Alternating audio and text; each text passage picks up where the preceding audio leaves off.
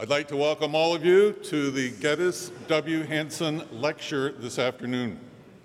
This lectureship was established in 2002 by the Association of Black Seminarians in honor of Dr. Geddes Hanson, the Charlotte W. Newcomb Professor of Congregational Ministry Emeritus. Dr. Hanson served on the faculty of our seminary from 1969 until his retirement in 2009. In those 40 years, he taught and mentored thousands of students. He shaped the ministries of generations of people not only through his courses and lectures, but more importantly, through his deep personal investment in the lives and the callings of his students. Guy and his wife Carrie are famous for their extraordinary hospitality and for the way that they open their home to seminary students, gathering many around their dinner table, forming deep relationships with these students. We're fortunate to have one of their former students with us today as our lecturer, the Reverend Dr. Jonathan Walton, who is now the new dean of the Divinity School at Wake Forest University and a trustee of Princeton Seminary. Before we turn to Dr. Walton's lecture, we're pleased to unveil a portrait of the Hansons, which will hang in the private dining room of the Mackay Center and will remind us all of the legacy of hospitality and community that the Hansons represent. Dr. Walton was instrumental in the commissioning of this portrait, and before we unveil it, I'd like to invite him to come and say a few words about the Hansons. About a year ago, when I stood here to announce that we would commission this portrait, I said that for all beautiful and all problematic and troublesome that one might say about this institution, institutions are comprised by individuals. And of these people, of these individuals, we should never lose track. Particularly when it comes to those who always fought and struggled to make this place live up to its aspiration and sought and worked so hard to make sure that the reality of this institution aligned with the professions of the institution. That's Dr. Guy and Carrie Hanson. Their hospitality is known all over the world, whether it's hosting international students during the holidays, whether it's when we finish general exams, Mrs. Hanson showing up with a thermos full of not coffee.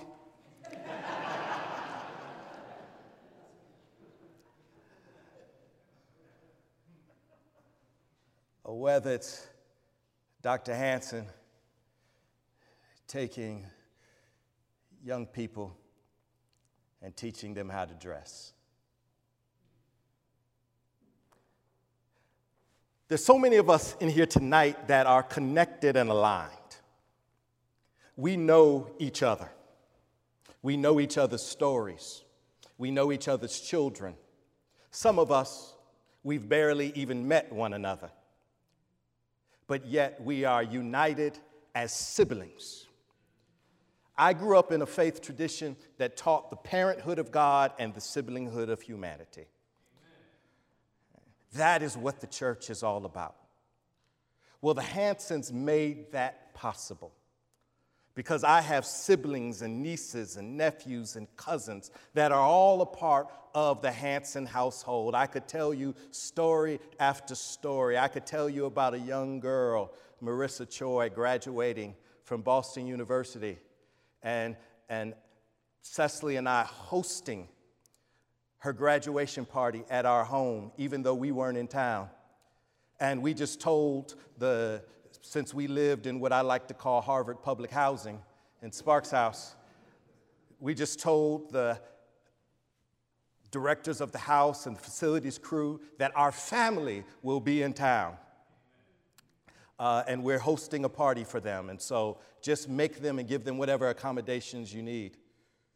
And it was the most beautiful image to see the face of the building manager who came up to me afterwards when I returned in town after having hosted about a hundred Chinese Americans from the Bay Area. And when he looked at me and said, You have a beautiful family.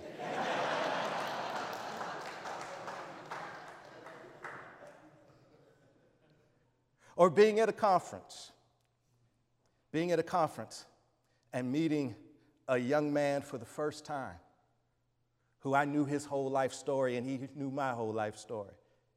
And we grabbed each other and we hugged and we kissed and we were taking selfies and taking photos. And somebody came up to me afterwards and said, Oh, I didn't know you knew Bert. And I regrettably and clunkily said, Yeah, we got the same daddy.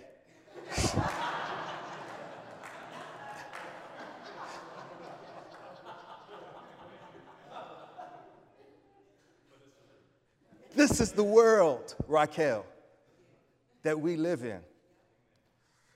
Black and white, gay and straight, older and younger, all connected by a common thread of humanity that was forged on Ross Stevenson Place in the Hanson household.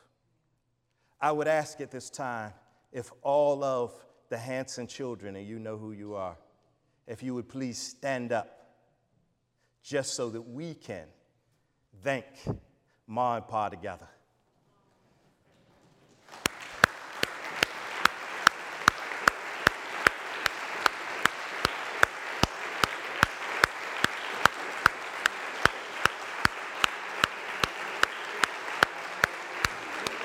It's our prayer, Mrs. Hanson, though we know you don't like pictures.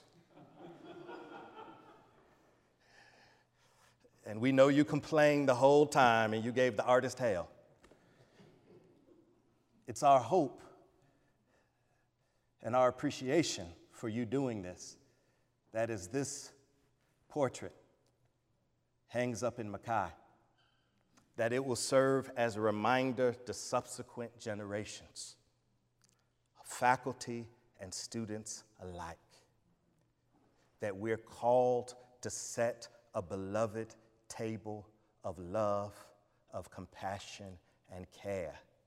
And the differences that others would like to see divide us can be stitched together in a fabric and garment of destiny and love when we just dare to treat each other right.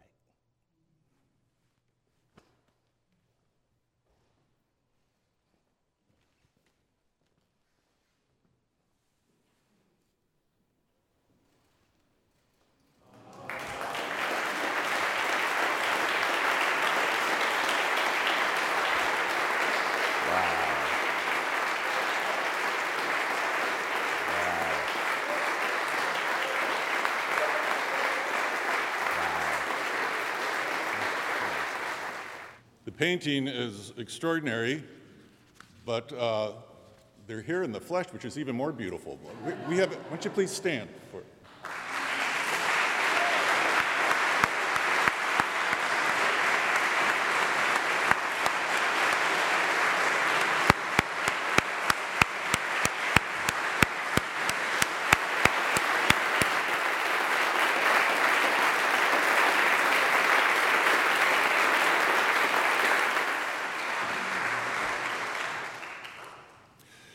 fortunate to have the portrait artist Joseph Daly with us today.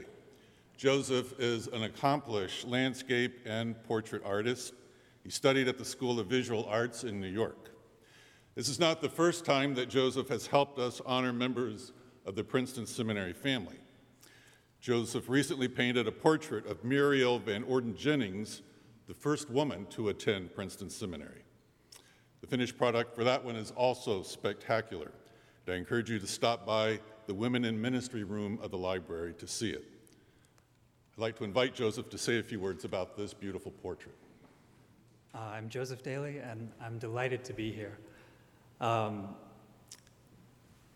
Muriel Jennings' unveiling was honestly one of the most uh, special moments of my career, and uh, I'm delighted to be back tonight. Um, I had a beautiful experience also painting uh, the Hansons, and I've been looking forward to tonight for months, really.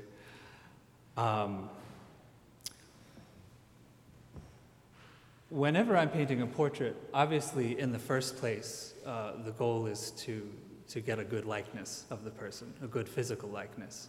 Uh, but beyond that, the ultimate goal is to find a point of spiritual connection with the subject and to somehow bring that across in paint. Uh, and in this case, that point of connection was facilitated in a, a pretty surprising way.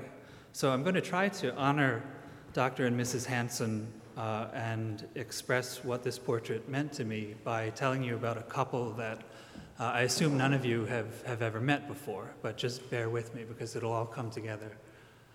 Um, my wife and I and her parents, um, we all live in upstate New York.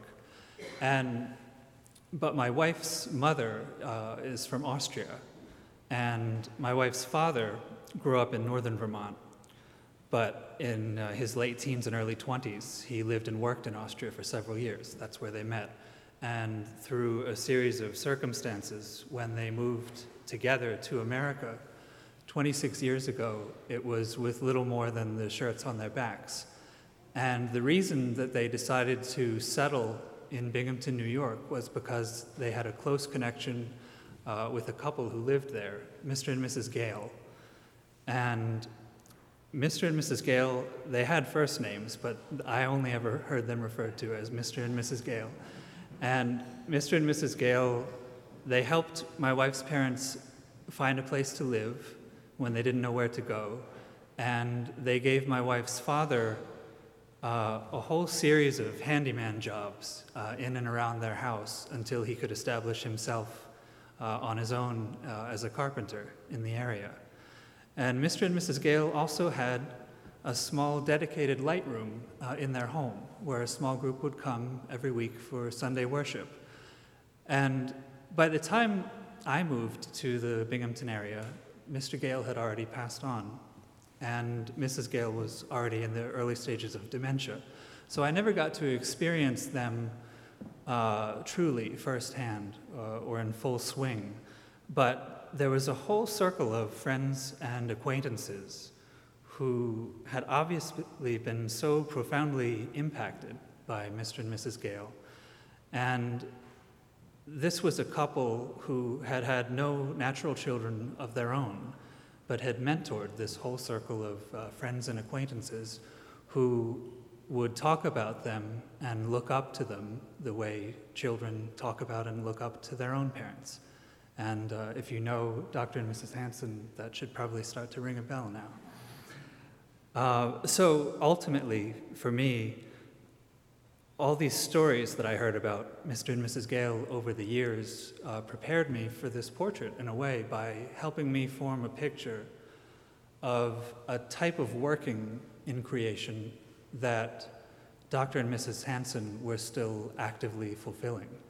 And my experience with Dr. and Mrs. Hanson um, essentially gave me a, a glimpse. It helped me witness firsthand what it can look like for a husband and wife to essentially dedicate their whole lives to trying to build up others uh, in the service of the Lord. So that was truly a gift for me. Uh, this this whole, whole portrait was really a gift. Um, and I'm so grateful for it. Uh, I'm also especially grateful that I was asked to paint not just Dr. Hanson, but also Mrs. Hanson together um, because it's so clear that they work together as a team. And uh, I like to think that my wife and I work together beautifully as a team, but we've only been married three years. And so it's, al- it's always special to get to witness a couple who's been through everything together and has supported each other through it all and has supported others uh, through their marriage.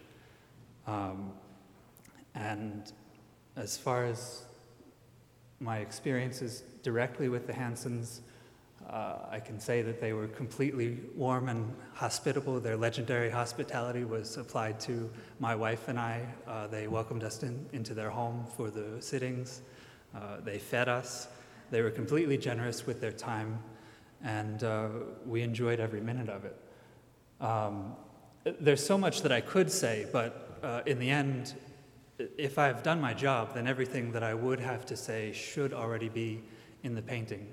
So I sincerely hope that I've painted a portrait that speaks for itself. And I'll just say for my part, thank you to Princeton Seminary and to everyone whose donations made this portrait possible, and especially thank you, Dr. and Mrs. Hanson. Uh, Maria and I were so happy to get to know you both, and we wish you all the best.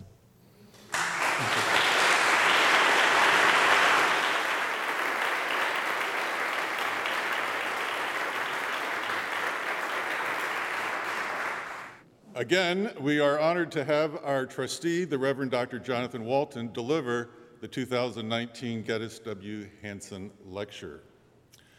Dr. Walton received his MDiv and his PhD from Princeton Seminary. He is the newly appointed Dean of the Wake Forest University School of Divinity. He is also uh, occupant of the Presidential Chair in Religion and Society and the Dean of Wake Chapel in Winston-Salem. He previously served as the Plummer Professor of Christian Morals and the Pusey Minister in the Memorial Church of Harvard University. Dr. Walton is a social ethicist. His first book was called Watch This The Ethics and Aesthetics of Black Television. His latest book, just released last year, is entitled A Lens of Love Reading the Bible in Its World for Our World.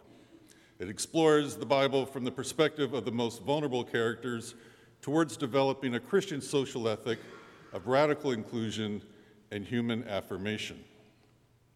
Dr. Walton is a tireless advocate for social justice and civil rights. He learned a great deal of this from his professor, mentor, and friend, Dr. Hanson. Would you please welcome the Reverend Dr. Jonathan Walton?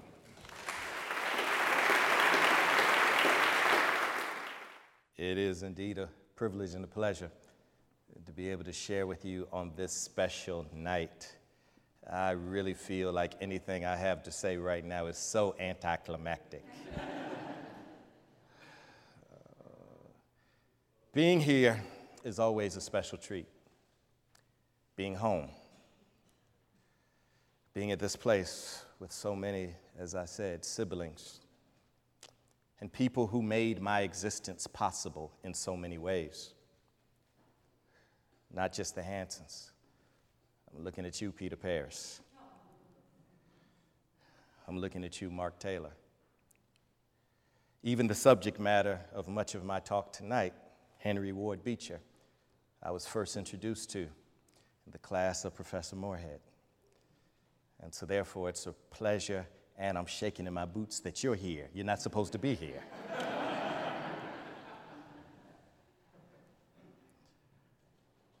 To all of my fellow trustees, faculty, staff, and all of those, good to see you, Brother Peter, and all of those people who are here who make this place run. That includes those like the Kirk family those who work in custodial service, and Amy Ellen, those who clean up after us, all of the invisible labor that makes incredible events like this possible. We know that hands that serve are as valuable as lips that pray. And so we thank God for all of them. Thank you, President Barnes, for giving me this opportunity. The topic of my uh, lecture tonight is uh, particularly directed to many of our seminarians, our students who are here tonight. The title is How to Become a Famous Preacher.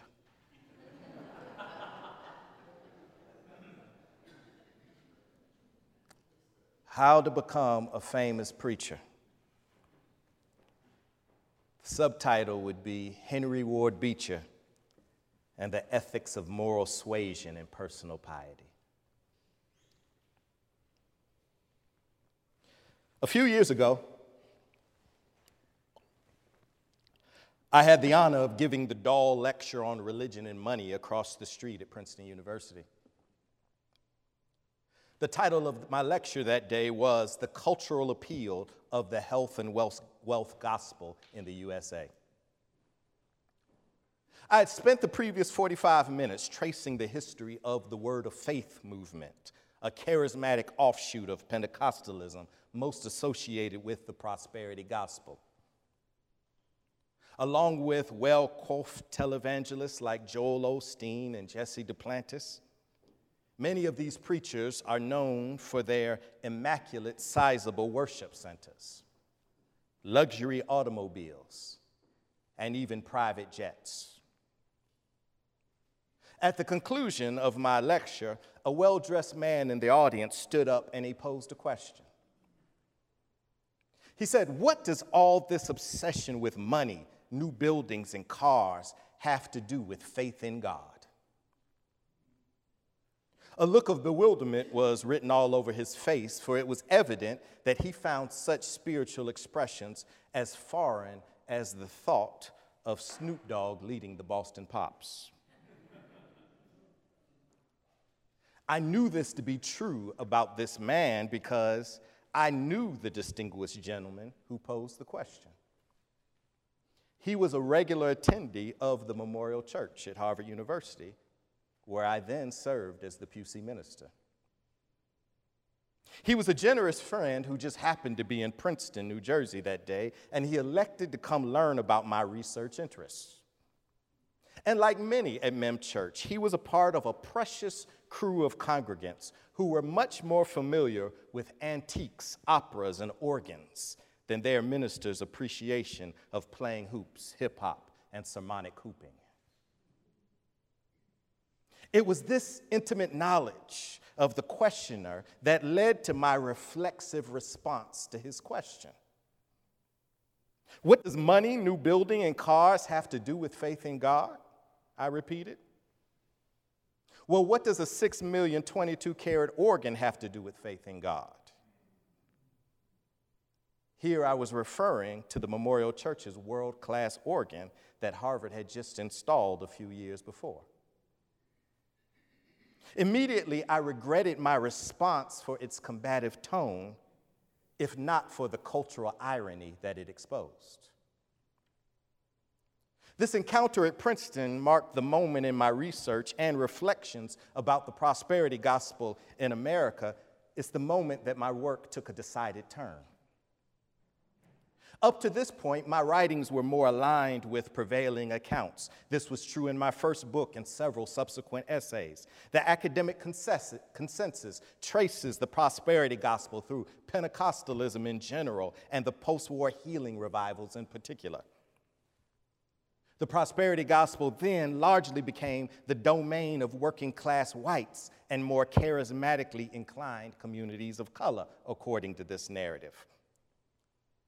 Health and wealth theologies developed on the margins rather than within the mainstream of what we typically define, Brother Heath, as American religion. That some scholars include 19th century New Thought metaphysics and other spiritualist forms of religious expression as contributing elements of the prosperity gospel does not disrupt this narrative.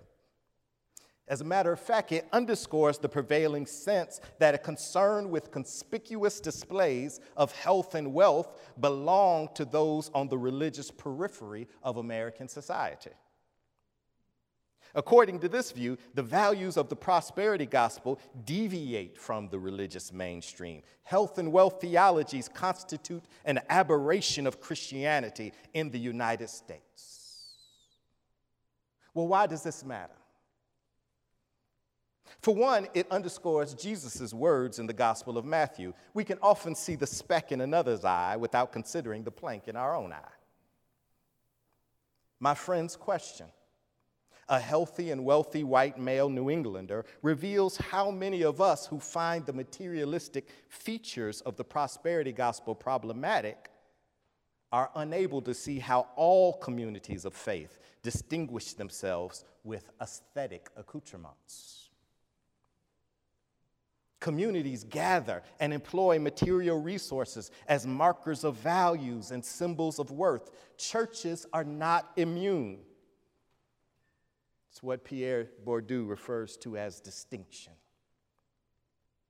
For some congregants, it includes wearing designer clothes, seeing their congregation on television, and knowledge that their pastor drives a car worthy of celebrities or corporate executives. Other congregations might spend millions more in renovations to meet safety and accessibility regulations in order to maintain the traditional outward appearance of a previous century. One congregation's self indulgent pastoral private jet is another congregation's Tiffany windows. One pastor's custom made three piece suit and Rolex watch is another hand stitched, environmentally friendly vestment.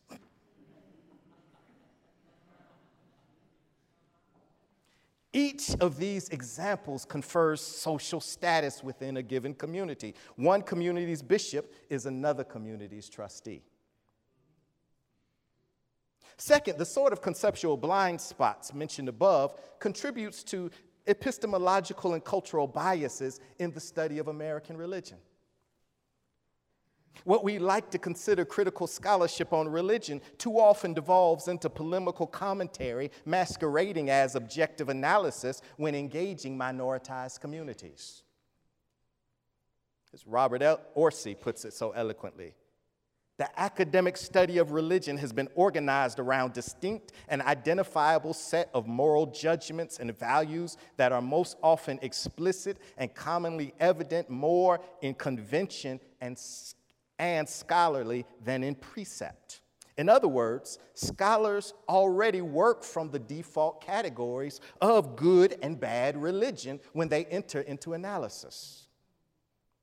Religions that adhere to established and prevailing social mores, inspire and appear to promote peace and liberal democratic values, those are deemed as true and good readily identifiable forms of religious violence, apparent greed, and overt exclusion based on religious, ethnic, or sexual identity are framed as perverse or bad religion.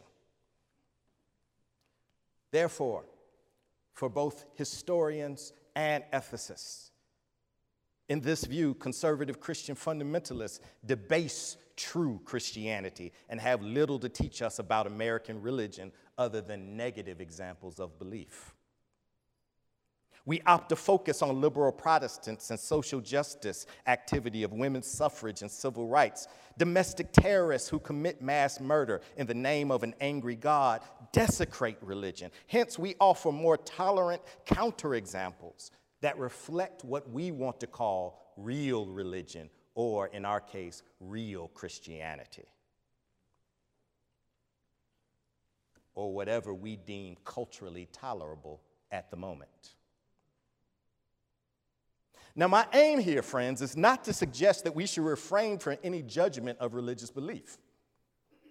To the contrary, as a social ethicist, my primary t- task is to consider the good, the right, the just, and the fitting responses to the moral problems that we face.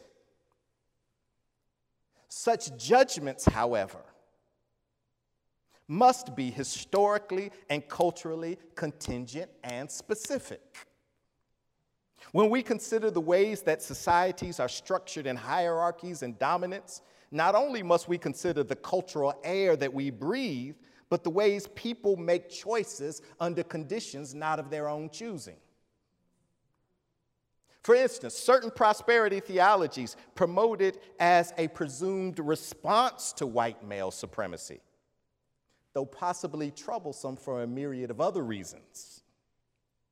These prosperity theologies should not be conflated with the theology of health and wealth proponents who explicitly condone such racial and gender hierarchies. Similarly, certain liberal Protestant theologies included those promoted with progressive theological institutions of which I have graduated and I have taught. Do not inoculate progressive Christians from practices that reinforce social stratification and injustice. Part of the reason that so many of us are here today to honor Dr. and Mrs. Hanson is because when this institution, as well as its curriculum, didn't feel particularly affirming and inclusive, we had the Hanson House. Ask the kid from the historically black college. Talk to the Asian American Presbyterian from the left coast who had to keep telling people that the part of China he was from is also called San Francisco.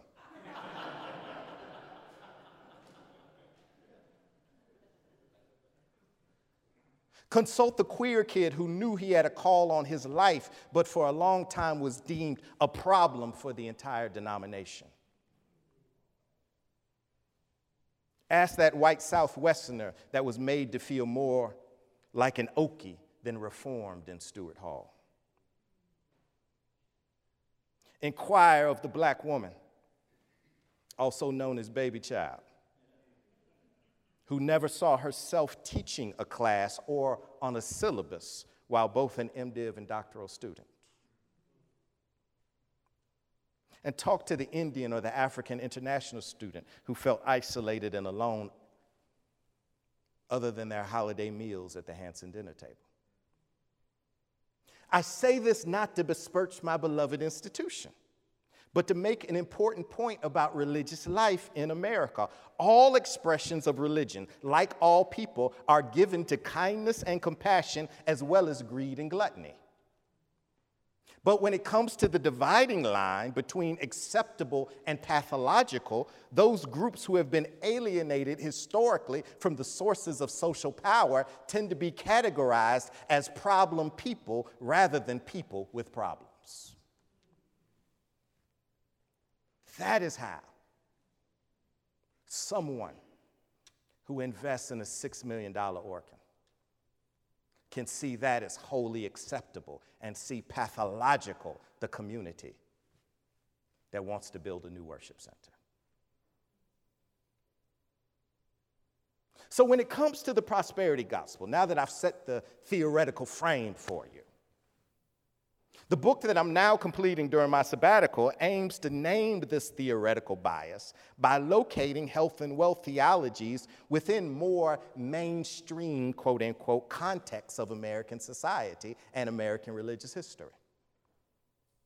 The idea that God wants us all to be rich and prosper both promotes and reflects the ideals of the broader culture, past and present. Images of the United States as a land of infinite opportunity predates the nation's founding.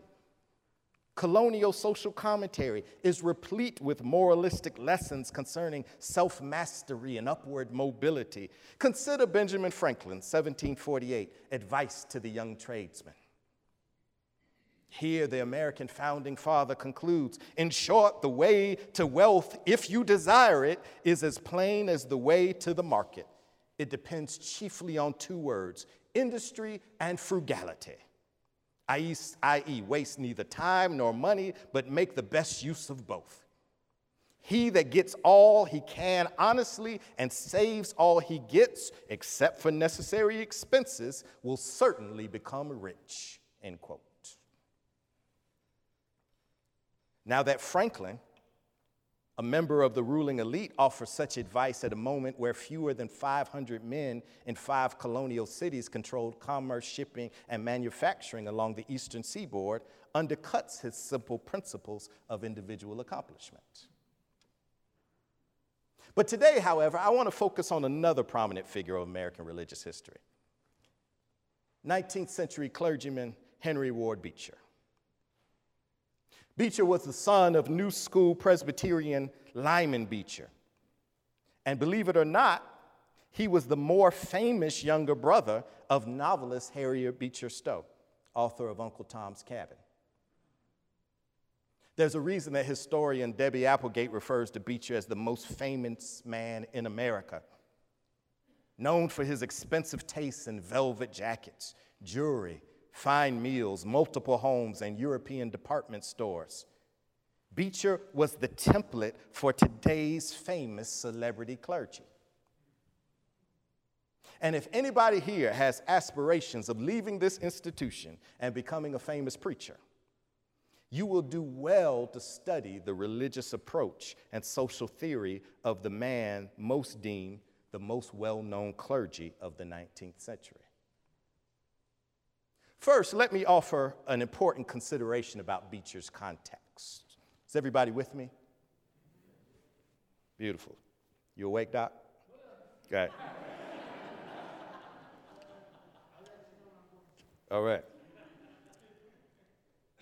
Beecher's life and context, his ministry, life and ministry, spanned a period of revolutionary social change in American society. Born in 1813, his ministry covered the late 1830s until his death in 1887. This period witnessed the expansion of the Industrial Revolution, a move from an agrarian to an urban economy, a shift from Puritan Calvinism to a progressive Romanticism, the rise of the abolitionist movement, the American Civil War, which broke the yoke of slavery, as well as the Reconstruction era that first envisioned and then quickly dashed the dreams of a multiracial democracy. Historians describe this, a, this as the mid Victorian era, an age of anxiety amidst great change. The Jacksonian spirit animated and exhilarated white men to take the reins of their destiny. Like the conclusion of William Ernest Henley's 19th century poem Invictus, white men reshaped American democracy. I am the master of my fate, I am the captain of my soul. This is one of the reasons that American evangelical Christians transitioned from a Calvinist emphasis on total depravity, predestined damnation, and ultimate divine authority in the 19th century. Such theological tenets belied the optimism and the developmental ethos of the age. More open theological frameworks that gave greater weight to the individual rose to the fore. And because, like his father, like his father Lyman, Henry embraced the new school theology of Presbyterianism, many viewed him as theologically progressive. And I guess he was. He followed Lyman Beecher out west, intent on igniting the flames of revivalism. Charles Hodge and Princeton Seminary be damned. But through these theological controversies, Beecher also took to heart some important lessons that I would offer you if you're interested in becoming a famous preacher. Lesson one avoid taking sides on pressing social issues.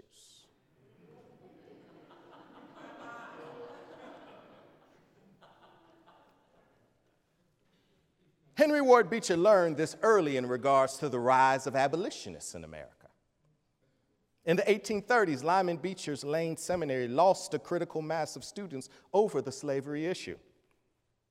Of course, the entire Beecher family opposed slavery. I want to be clear. They opposed slavery. But more than Lyman's opposition to slavery, he cherished social order that Southerners, sympathetic to the slaveholding states, were strong supporters of his seminary may also have had something to do with his love of order. Nevertheless, both the father and the son believed in the ethic of moral suasion. Focused passion on the redeeming power of Christ and matters of social reform will ultimately follow. This is an ethic that evangelical Christian communities, from Billy Graham revivals to the National Baptist Convention under the leadership of J.H. Jackson, Dr. Paris, it's an ethic that they've all adopted. Christ should be primary and social reform secondary. Many students, however, at Lane Seminary saw the two as equal and inextricable. The Board of Trustees felt otherwise. And in 1834, the trustees of Lane Seminary voted to abolish all student groups and societies not directly tied to the curriculum. This ban included the Anti Slavery Society and a growing number of abolitionists led by a young Theodore Weld, future husband of famed abolitionist and women's rights activist Angela Grimke. Now, historian Clifford Clark, in an old book, traces this incident to the development of young Henry Ward Beecher's ultimate tactic of triangulation. Throughout his career, Beecher became known for triangulating opposing sides on a controversial social issue in order to imagine that he's carved out his own unique space in the middle. For instance, in the debate over slavery, Beecher condemned slavery for what he framed as the intemperance on both sides. Writing in The Independent in 1850, Beecher decried against slavery in the South for betraying Victorian Christian values. Free labor dishonors work, and the characteristic violence of slavery, physical and sexual, undermined Christian virtue. At the same time, Beecher also denounced the abolitionists like William Lloyd Garrison and Wendell Phillips. He framed abolitionists like he framed labor union activists as radicals and purveyors of violence. Their efforts, Beecher believed, threatened social stability and Christian order according to his deeply held Victorian worldview. In fact, in the run up to the Civil War, when Beecher shared the platform with abolitionists like Garrison and even let them speak in his Plymouth church, he was always quick to introduce them by disassociating himself with qualifications like, I defend their freedom to speak, if not their views. By taking this approach, as placing himself above the fray,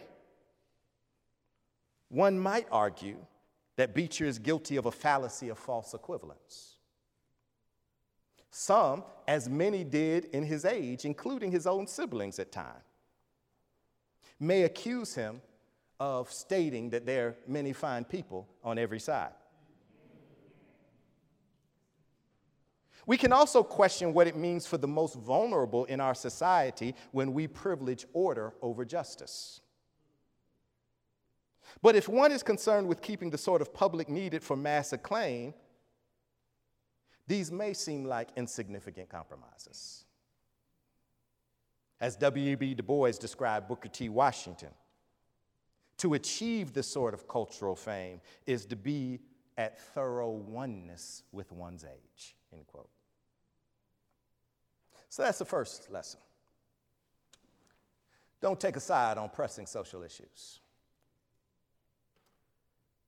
Lesson two focus on individual piety and the social benefits of acquisition.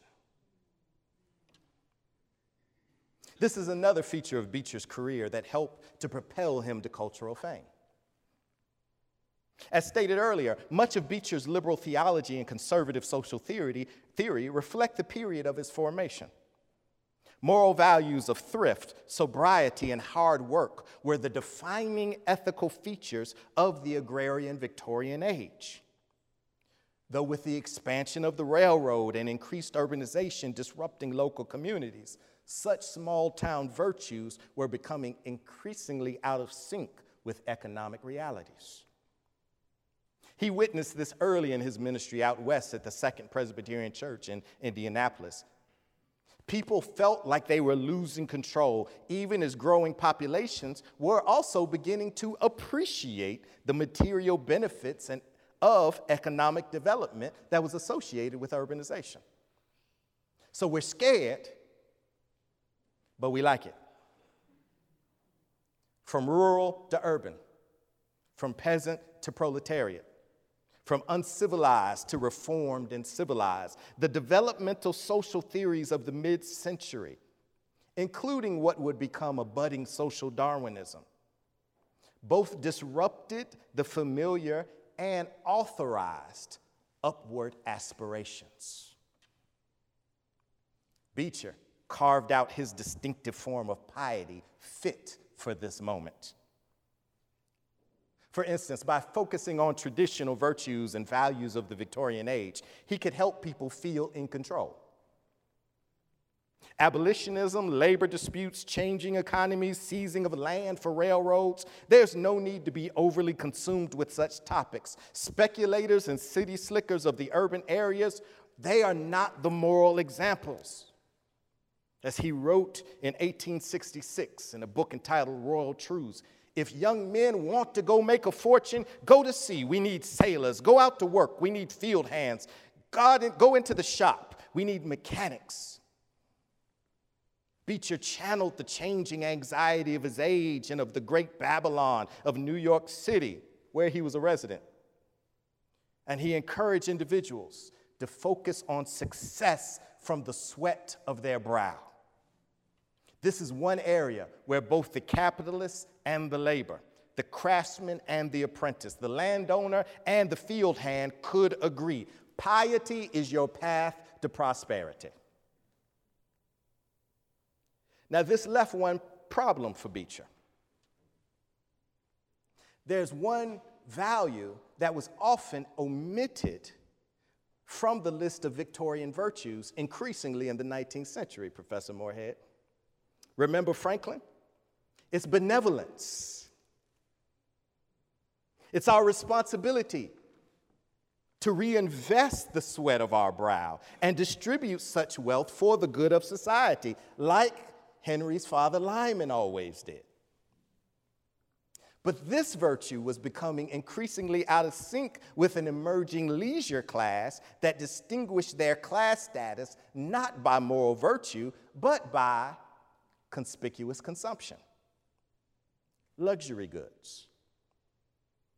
Beecher's congregation at the Plymouth Church didn't want to hear anything about selling all they had and giving it to the poor, nor was Beecher himself inclined to forfeit his multiple properties, vast international book collection, and his fine wares.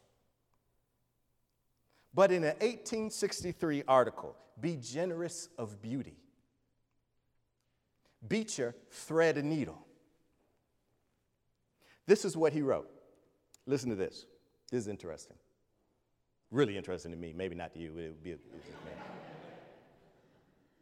Beecher writes this Can anything be more charming than to see a child's face set between two pickets like a sweet picture in a frame, wistfully looking at beds of flowers, vines, and trees?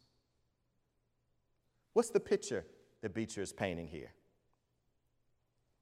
He's painting a picture of a child looking on, the, looking on at the exterior of a beautiful home from outside of the gate. It's what Beecher came to call indirect philanthropy, the creation of beauty. When captains of industry and the social elite build better homes and gardens, they are literally providing inspiration to the lower classes. This inspiration should lead to moral cultivation, which in turn benefits the entire society.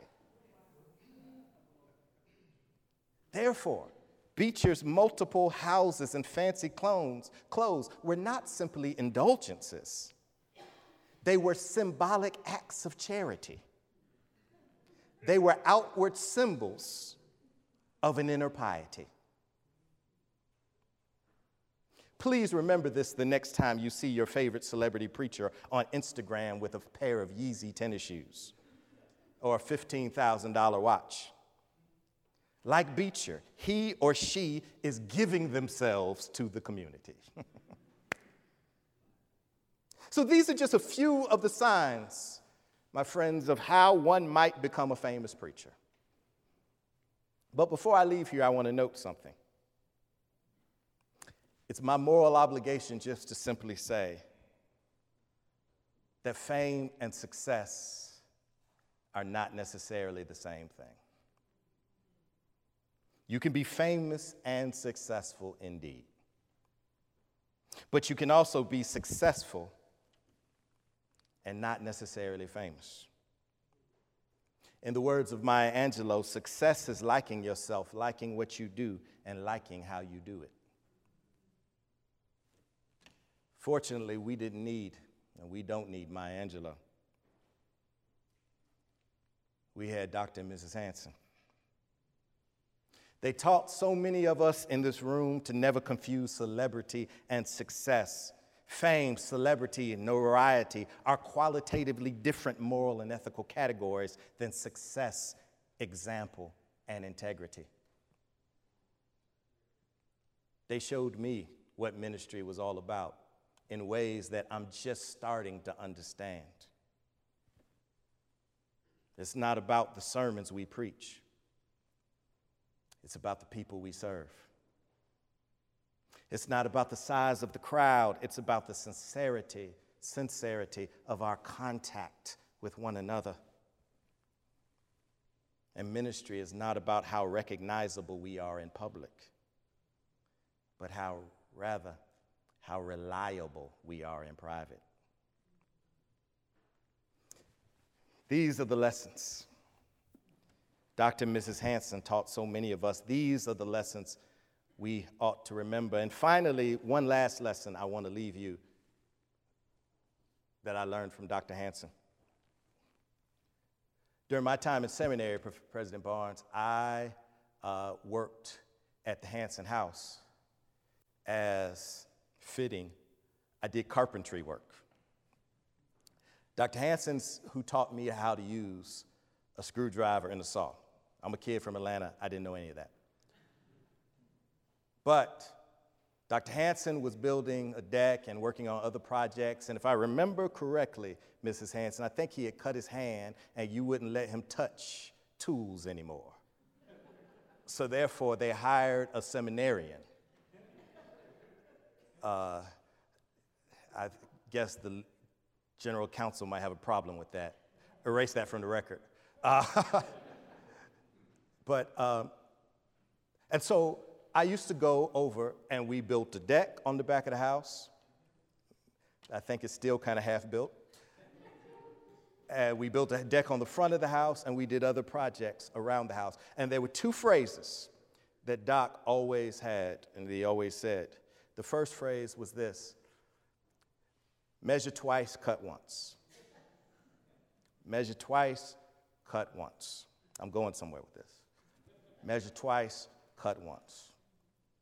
The second phrase he would always say seemed to cut against his first phrase. And it was this a man on a galloping horse. That's what he would say a man on a galloping horse. What does that mean? Well, if something was a little off, if something wasn't quite right, Doc would say, if a man on a galloping horse rode by, he couldn't tell the difference.